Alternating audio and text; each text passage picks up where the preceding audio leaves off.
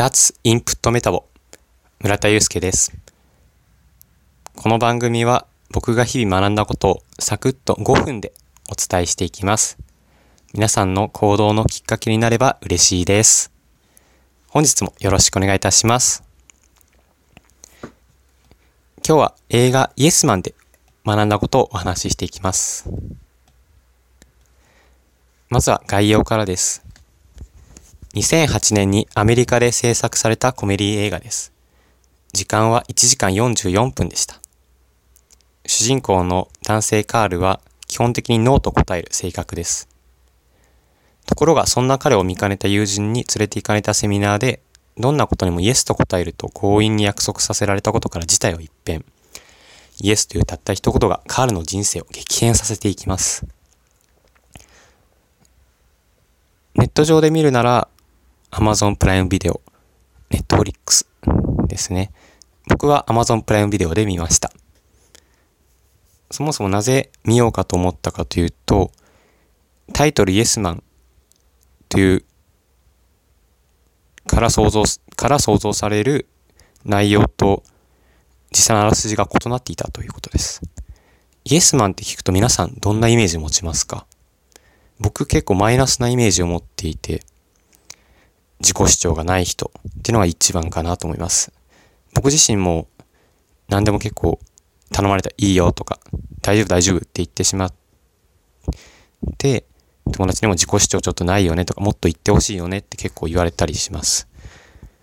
で、そんなマイナスな内容もイメージを持っていたんですけど、あらすじを見るとすごいプラスなことが書かれていて、どんな映画なんだろうとすごく興味を持ちました。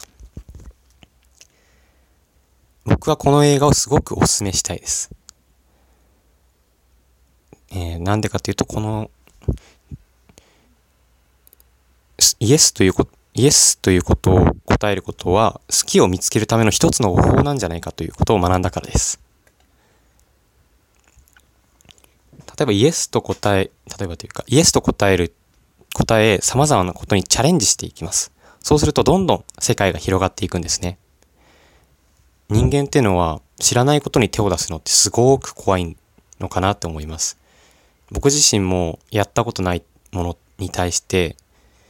何か行動を起こすっていうのはすごい怖いですね。やっぱり時間を無駄にしちゃうんじゃないかとか、時間やお金を無駄にしちゃうんじゃないかっていうのはすごい頭によぎってしまって、結局いつも通りの行動をしてしまったりとか。でもそれっていうのはやはり結局自分が知らないだけで、本当はやってみたら面白いんじゃないかっていうのがあると思うんですね。それを知らずに、これはこういうものだって決めつくのはもったいないなって、すごくこの映画を見て思いました。つまり食わず嫌いせずに、とりあえずやってみるっていう姿勢が大切です。で、そのためのマインドセットとして何でもイエスと答えようというのを持ち続ける。そうすることで自分の世界っていうのはどんどん広がっていくんじゃないかなと思っています。で、もう一つ効果があって、いろんなことに手を出すうちに好きと嫌いが分かれていくんじゃないかなと思います。自分がたくさんやってきた中で、これは好きだなとかこれは嫌いだなっていうのが分かっていきます。で、その自分が好きだって思ったものをどんどん深掘りしていけば、例えばそれが仕事につながったりとか趣味につながったりとかっていうのがあるのかなって思います。で、結局はその好きを見つけ、深めていく。で、また自分の知らないことを広げていくっていうのを繰り返すことが人生なんじゃないかなって僕は思いました。映画を見た後に自分自身についても振り返ってみたんですね。今年1年は、ある自分の道を広げて好き嫌いが分かった一年かなと思います。それはある友人に出会ったおかげですかね。その友人が読書会に誘ってくれたり、イベント開くから運営やってみないとか、こんな楽しいピクニックイベントがあるんだよとか、いろいろ誘ってくれたおかげで僕自身の好きっていうのが少しずつ分かっていきました。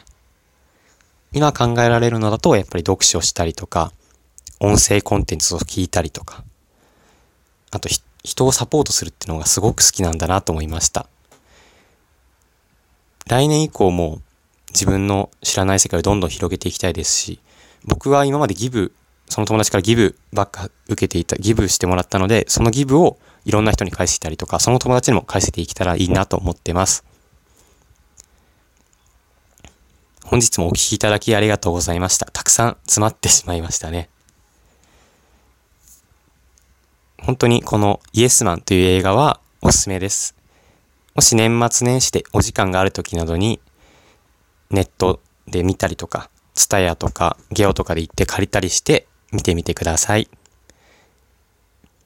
本日も本当にありがとうございました。ではまた。